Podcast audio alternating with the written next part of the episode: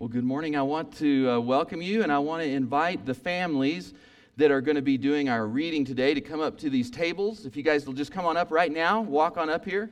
While they're walking up here, I'll tell you what we've been doing. We've been studying Isaiah chapter nine, verses one through seven. And this is the scripture that says that a, da- uh, a great light has come and, and that uh, a child is given. And so two weeks ago we talked about the light that shines in, in the darkness. And then this week we talked about, last week we talked about giving the light.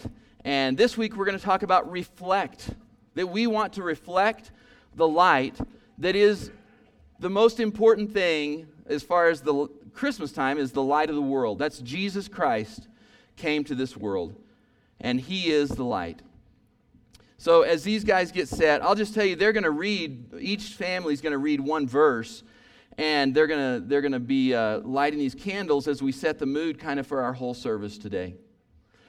And Isaiah chapter nine was written during a time, and I will tell you this, it was a very, very dark time in history of Israel. Sort of like that. It was a dark time, and it was a time when the people felt like it was despair, and it was gloom. Things were just seemed to be getting darker and darker in Israel. And so, the book of Isaiah was written, and he wrote this to try to say, we have a good God, and we have a good future. Some of you, you may be living your life this year, and it may have been a very dark year.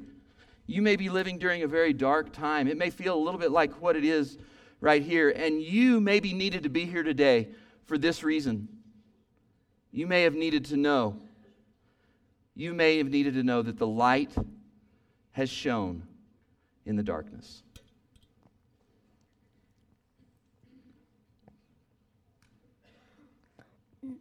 Nevertheless, there will be no more gloom for those who are in distress. In the past, he humbled the land of Zebulun and the land of Naphtali. But in the fe- future, he will honor Galilee of the Gentiles by the way of the sea along the Jordan.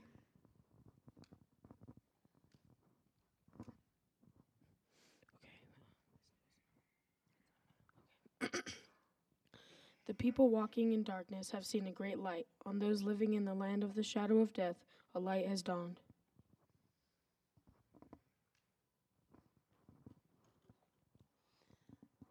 You have enlarged the nations, and they increase their joy that they rejoice before you, and the people rejoice at all of the harvest of all the warriors and rejoicing when you dividing and plumb.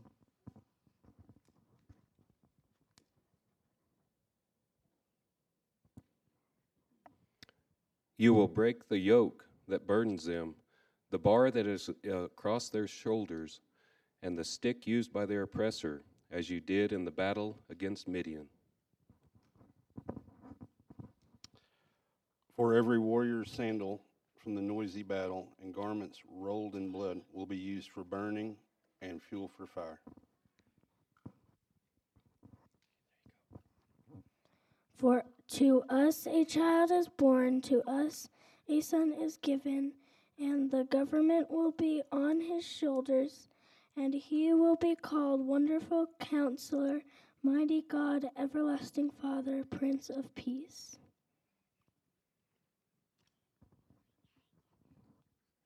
Of the increase of his government and peace there will be no end, upon the throne of David and over his kingdom, to order it and to establish it with judgment and justice. From that time forward, even forever, the zeal of the Lord of hosts will perform this.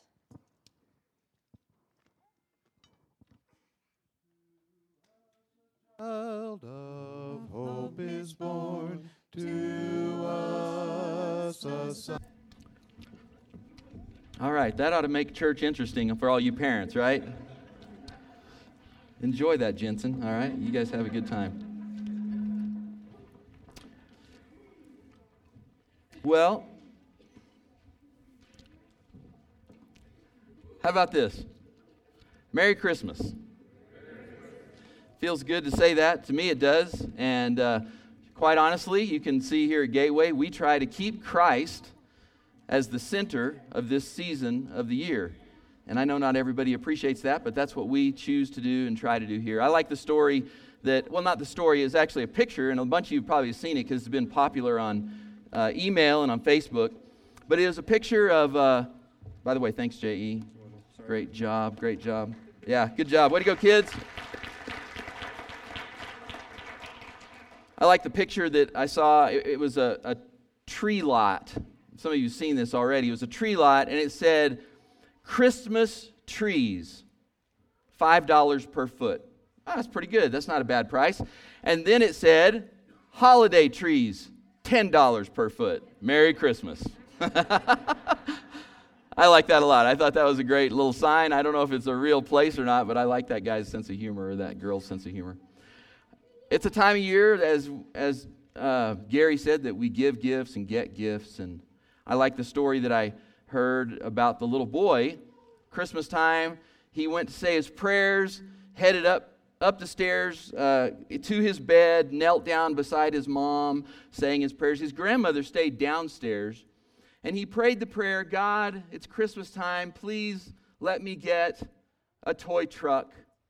God, please get me. Let me get a toy train. And God, please let me get a new bicycle, he yelled at the top of his lungs, you know. And his mom said, oh, honey, honey, you don't have to yell. God is not deaf. And he said, I, I know God's not deaf, but Grandma is. So, well, I do hope that you get, I hope you get something that is meaningful and something that you want at Christmas this year. But I, I, honestly, I mean, the reason we're doing all of this is is to say, God hopes what you get is the light this season. That you get the light of the world. That's the most important thing that you and I could have this year, is to get the light of the world. I think that some people in our church have had a season or, or a year or maybe more than a year, and maybe some of you that are visiting. I know there's a lot of you visiting from out of town, and you're here on Christmas holiday, and you thought, let's go to church this morning. And maybe God brought you here because actually it's been a real dark time. And maybe you just needed to hear this morning, to be reminded from Isaiah nine about the light of the world. Maybe you just needed today to hear me say, God is not deaf. God knows what's going on in your life. He cares and he understands, and amazingly, he's right there. He's right there with you. But it is hard to understand, because how is God with us? When when our life is dark, when things are difficult to see our next step, how is God with us? Think back in the time of Isaiah, when I, he wrote this, this book, Isaiah chapter nine, and these verses one through seven. That was a dark, dark time in their history. And so how? How will people who are walking in darkness, as the Scripture says, or living in the land of darkness, as the Scriptures say, how will they see this light? How will they know that a, the, the dawn has come and it shines down into their life? How will they know that? As the Scripture talks about in Isaiah, what about the people in despair? The people who are depressed? How will they find joy? How are they going to find any joy? How will they know that their lives can grow good things again, even though their lives seem so withered right now? And what about people who are fighting with addictions? People who are fighting with huge burdens on your family right now? What about people who are oppressed by others right now? How will they ever have a time in their life that they will know that the battles in their life can be won because the light has come? How? How will they ever know that there doesn't have to be anger and fighting, but there can actually be rest? How will any of those people, and how, by the way, will any of us, how will we know about this light? How will we be able to embrace this child that we remember during this time of the year that Luke wrote about in Matthew wrote about and that the prophets promised. How will we be able to embrace the gift of this child? How will we be able to fully understand that he is this great counselor that Isaiah talks about? He is an almighty God. He is an everlasting Father. He is the Prince of Peace. How? How will we ever experience this? How indeed? Believe it or not, for some people who are walking in darkness, their greatest chance of ever seeing and understanding the light of the world, listen to me close, their greatest chance is you. You are their greatest chance for people walking in darkness that they might ever see this light that we're talking about this morning, that Isaiah wrote about thousands of years ago. Because every time that you speak a word that's kind, every time that you open up your hands and share a gift of money or, or time, every time that you lend a listening ear, even to someone who doesn't deserve it, every time that your heart of compassion is opened to others, every time that there's a gesture of love or mercy or forgiveness, every time that you bite your tongue when the person doesn't deserve it, but you bite your tongue and, and you don't give them what you want, but you instead give them something encouraging. Every time you make any kind of sacrifice, any sacrifice, it reflects something. And I'm here today to tell you that what it reflects is the light of the world. That's what you reflect. Jesus is the light of the world, but you reflect that. Second Corinthians chapter three, verse eighteen says it this way. We Christians have no veil over our faces. He's talking about Moses. His, he was reflecting glory, and he had to cover his face. And he says, we don't do that. We don't cover over our faces. We can be mirrors that brightly reflect the glory of the Lord. And as the Spirit of the Lord works within us, we become more and more like Him. You are a mirror that reflects the glory of God. And I want you to understand this. This is not a lesson that's saying to you, you should be a mirror. You ought to reflect God. You need to work harder to be the light of the world. That's not what this lesson is. This lesson is a reminder to all of you who follow Christ to say this: you are reflecting Christ. So keep going the way you're going. You are the light of the world, so keep shining the way you're shining. Well, let me give you an example. This last week, on Wednesday, we all gathered here to have some of Jimmy Bradburn's brisket, and boy, was it ever good. And we had a great time, and I've told you many times before, if you're missing out on Wednesday peak of the week, you're missing the best thing going on at Gateway uh, that, that we have to offer or that we participate in or we do together. Peak of the week. And so we had a great meal together, but was it just a great meal and a short little church lesson? I watched on Wednesday night, and I just saw. I saw you guys laughing together. I saw you sharing life together. I saw a couple of people praying together. I I, I don't want to exaggerate. I'm not sure that I saw a tear, but I know there are times we shed some tears together. I saw some people that were visiting from out of town, and you just you just embraced them. I saw some people that were visiting from in town, and they're different than you are, but I, I literally saw some of you hugging those people. We had some visitors who've come back who haven't been here in a long time, and you made them feel welcome. Did it really make any difference? We spent an hour and a half here together. Did you really reflect anything? Did it make any difference at all? I didn't ask for permission, but I hope it's okay. I want to share with you a text that that uh, Vicki Cordova sent me. Vicki brought a friend with her, and her name was Lariana. I believe she's a high school student. And, and Lariana, like the rest of us, has made some mistakes. Maybe she's gone to church before. I don't know whether she's ever been or not. But you know what she told Vicki when she left? I want to quote the exact words she said. Vicki, people at your church are so nice, and they don't even judge. Vicki sent me this text. I am so thankful for the way this church allows God to love through them. That's the reflection that we're talking about. That's the mirror. And then she finished the text with this. The love of God cannot be stopped. Amen? Amen. And, and we are a part of not stopping it, but it going on and on and on. Because Jesus is the light, but you reflect. So keep shining. Keep reflecting, because there are orphans that need to know about a good father. There are addicts, and they need to know God's love so that they can meet the mighty God who can change their life. There are divorcees, and you know what? They need an extension of a family that will embrace them and love them in the midst of hurt.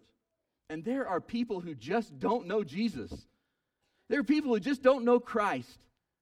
And those people need you to counsel them and pray them into the light. And that's what you're doing. And I want to encourage you to keep doing it. We're going to finish my time with you today by watching a video that we made this week.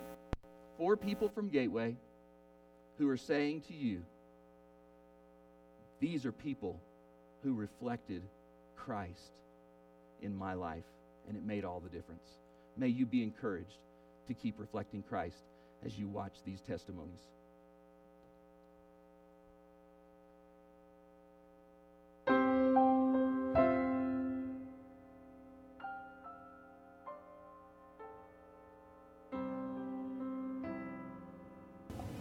Hello, my name is Jim Pillow. I want to tell you about a person who reflects the light of Christ. That person's name is John Pillow, my father. In Matthew five and fourteen, Christ says that we are the light of the world. And every time I, I hear that uh, verse, I think about my father. He was truly a light for Christ. I'm very, very proud of my father. He had a great influence on my life. My father served as an elder for thirty, thirty-five years in our church in, in Texas. He loved the church, and I would say that the church was the center of his life.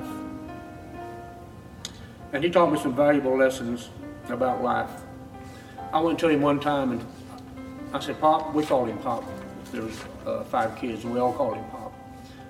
I said, I, I need a raise, Pop. I, I'm not making it on what you're paying me. And he was from the old school, so he put his hands together and, and sat there and, and thought about it and thought about it, and I kept waiting for an answer. And he finally looked up and said, you know, son, if you can't take care of a little, you sure can't take care of a lot. Anyway, I, I didn't get the raise. Some things he taught me about life, that we would have uh, uh, challenges and uh, setbacks and, and, and even failures. And that didn't bother him, because he knew they were coming, because he had, he had experienced them. Um, he lived through the Great Depression. He was making a dollar a day. He knew what tough times were all about. After Leslie and I were married and had our kids, Billy and Jeremiah, he gave us some instructions, some guidelines to follow, and they all came from God's Word. And they went something like this. He wanted us to, to love God, to walk with God. Go to church, be part of the, of, uh, of the church, uh, teach class, uh, help those that were struggling. Uh, he wanted us to teach our kids about Christ, about God.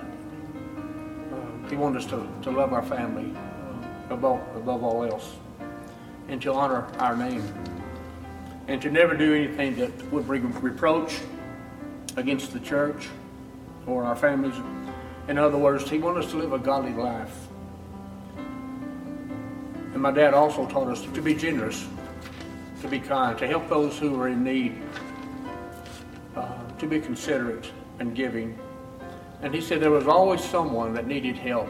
And when you see that, to take care of it and, and do something about it to help that person. My dad served on the board of Lubbock Christian University.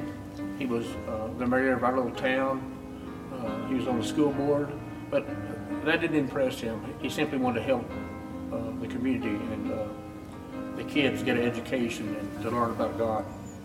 Um, he was a very humble man, and that's what impressed me about my father. I really thought he walked on water. Um, he was just a great, awesome leader in our church, in the community, and in our family. He loved our kids. He loved our grandkids. But he was a, a, a man for Christ. And his life uh, revealed that every day that he lived. And I, I really love my father, and I'm proud of him. And uh, I hope that my life will reflect his as he reflected Christ. John Pillow reflects the light of our everlasting Father.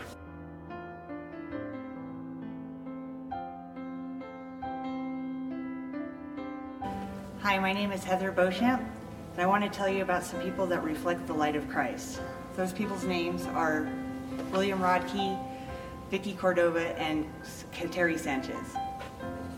Uh, a couple of years ago, I was a really bad drug addict, um, and it landed me in some trouble.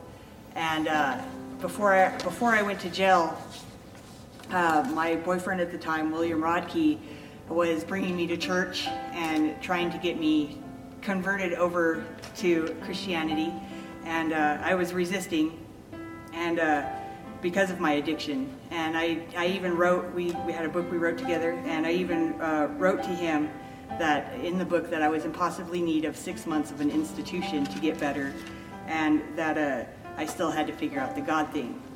Well, after I went to jail, uh, some people in the jail told me, go to church, go to church, it's the way to get out of the pod. So reluctantly, I went to these church groups, and there was one there was one person in particular, Kateri Sanchez, and she did Celebrate Recovery. And uh, she reflected the light of God, the light of Christ, just in her whole personality and her whole story about how she recovered from addiction. And it was, um, it was very fascinating to me. Uh, Her, her light drew me into it. And uh, over the six months that I was in jail, um, I was visited by, by people from this church. Um, uh, Pastor John brought uh, Mac McDougall, and uh, Vicki Cordova came and visited me.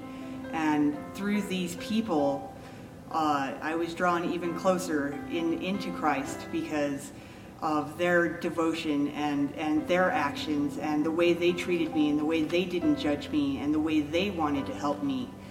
And I just, I'm really grateful to this day for it. But just in the general actions and the personalities and the way that they, they lived their life and the way that they wanted to be a part of my life and they wanted to help me uh, really changed my life. Um, I am now over two years clean and sober, so because of all of these people, and uh, that is how these people reflected the light of our Almighty God.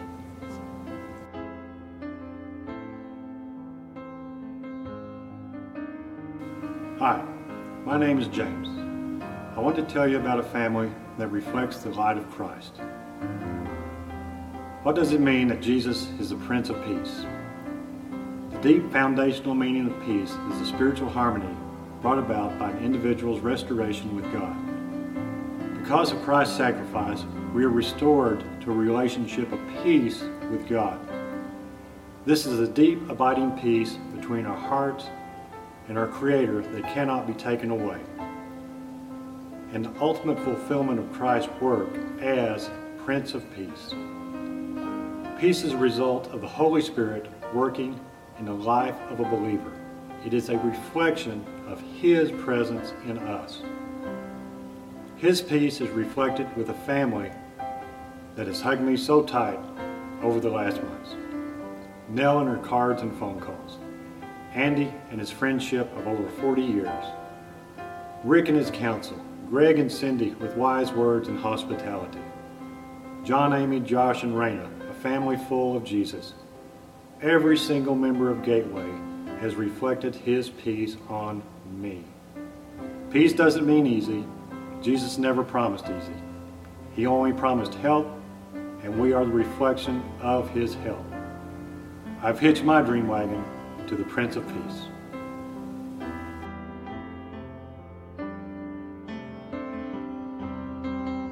My name is Sarah.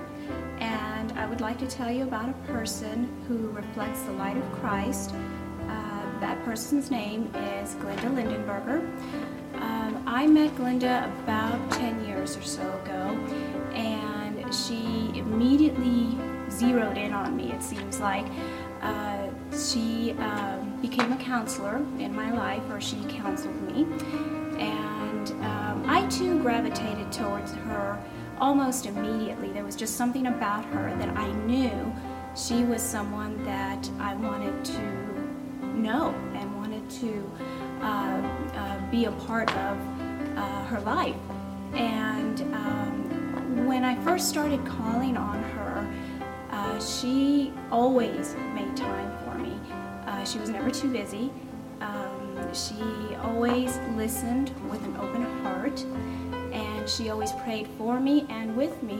And that to me is, you know, the light of Christ shining through one person into another person's life, uh, because she hardly knew me in those early days, and she just always was there. In the years uh, since uh, that early time in our in our friendship, or in the development of our friendship, she's continued to be a major part of my life, and she's continued to counsel me, not just uh, on um, life matters, but on spiritual matters now as well.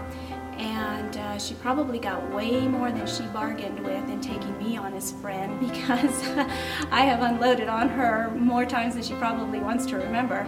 Uh, but here again, I think that that is what the light of Christ is, uh, someone who is willing to uh, to set time aside for someone that they don't know, and that is willing to take them under their wing.